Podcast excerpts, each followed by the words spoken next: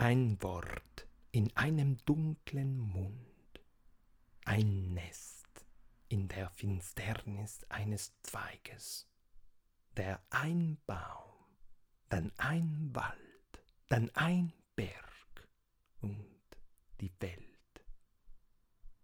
Das unbedingte Licht, das die Zeit lenkt und das Dunkel umgibt, auf dieser Seite einen festen Durchgang zur Ewigkeit.